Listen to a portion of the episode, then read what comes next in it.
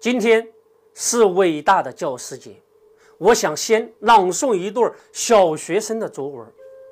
静谧的黑夜里，孤灯伴你批改作业，而你却觉得眼前闪烁着几十双天真的眼睛。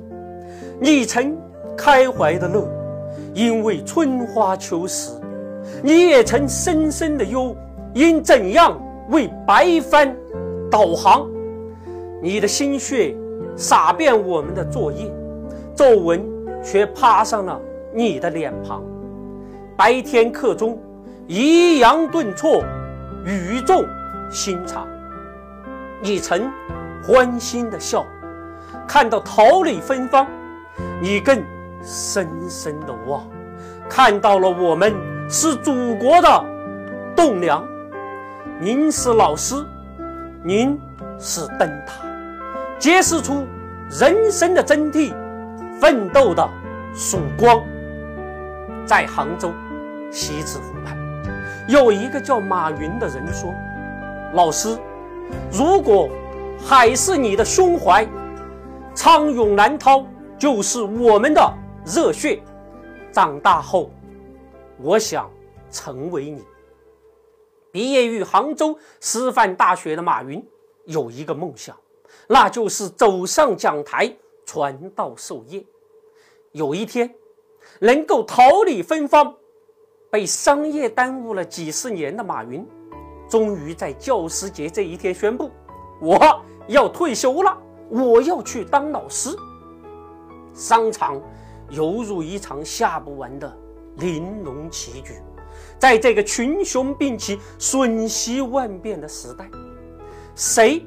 能够抓住机遇，杀出重围，登顶财富之巅，谁又能全身而退，逍遥江湖？曾经雄心勃勃者，如贾跃亭，贪念太重，不肯弃之，最终远走美利坚。曾经领袖群伦，如王石者，执着名利。不肯弃世，最终安然下野。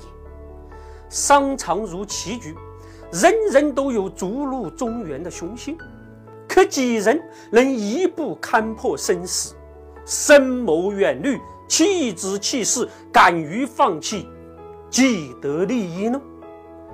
马云无疑是中国商界食物链最顶端的人物，曾经登顶富豪榜。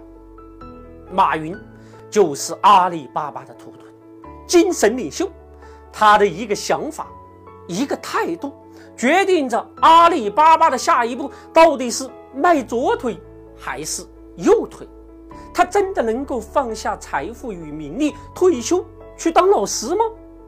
曾经，马云从总裁位置上退休；曾经，马云从 CEO 位置上退休。现在。马云要从董事长位置上退休。马云在阿里只保留合伙人、董事的身份。图腾是什么？是一个族群的灵魂寄托，是一个团队的精神支柱。第三次退休，聪明如马云，从前台退到幕后，从阿里巴巴董事长的位置退到讲台之上。马云的退休早有征兆，阿里最重要的版图支付宝更换了法人。其实，马云五年来一直在为退休做准备。他辞去阿里 CEO，把阿里送到美国上市，同时引入了合伙人制度，让高管加强了对阿里的控制。很多小伙伴说呀，阿里有马云这个图腾，那我们 A 股的上市公司有多少这样的图腾呢？我们德林社一直提倡，投资是一种修行，尤其是市场越不好的时候，我们更应该提高自己的投资认知，加强学习。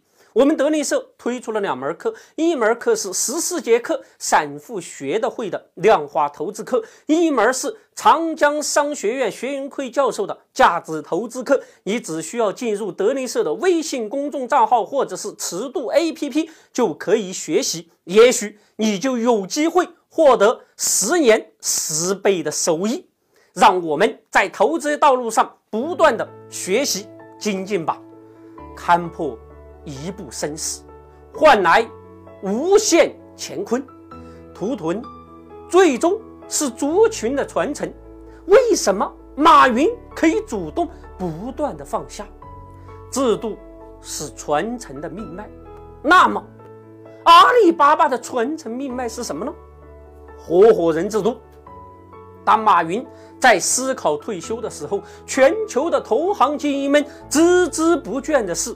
想进入华尔街八十五号大楼，那里是高盛的总部。如果能够成为高盛的合伙人，那将意味着拥有数不尽的财富，以及在金融界拥有至高无上的身份象征。高盛。在一百多年的股票、债券承销过程之中，合伙人承担了一切的业务失误，或者是公司下滑、业绩虚假带来的全部责任。这种无时无刻的压力，让合伙人更看重产品的质量控制和风险的把握。马云看到了两万多名员工的高盛。为了三百多个合伙人名额，不用扬鞭自奋蹄。合伙人制度将最出色的精英吸纳到了企业的管理岗位上，可以激励更多的员工对公司保持忠诚，并推动公司进入良性发展的轨道。马云留给阿里一笔宝贵的财富。不仅仅是经济利益为精英管理层提供的物质激励，合伙人身份更是对管理层以及杰出贡献者强有力的精神激励。这种激励是一种权力与地位的激励，名利背后是控制。合伙人们虽然持有少量的股份，却在为公司的发展是呕心沥血。对公司的权力控制，才得以让他们的才华进行充分的展现，意志才能够有效的得以主张。这是规则，潜规则之外的一种隐规则，是意志和意识的张扬，更是一个企业良性发展的基石。马云的第三次退休，给中国 A 股市场提供了一个。鲜活的范本。一家上市公司，股东结构决定着管理绩效。当股东意志在管理中无孔不入，这样的股东是贪婪的，可能会是一时的繁荣，随着欲望的不断扩大化，这种贪婪是灾难性的。当股东之间处于一种均衡的态势。那么，管理层的意志能够得到主张，优秀的团队才是公司真正的价值。凡是那一种人才机制死板的团队，同样也是一种灾难。只有不断的吐旧纳新，能够吸纳价值观统一、有高效执行力的精英人才进入系统的上市公司，才值得你投资。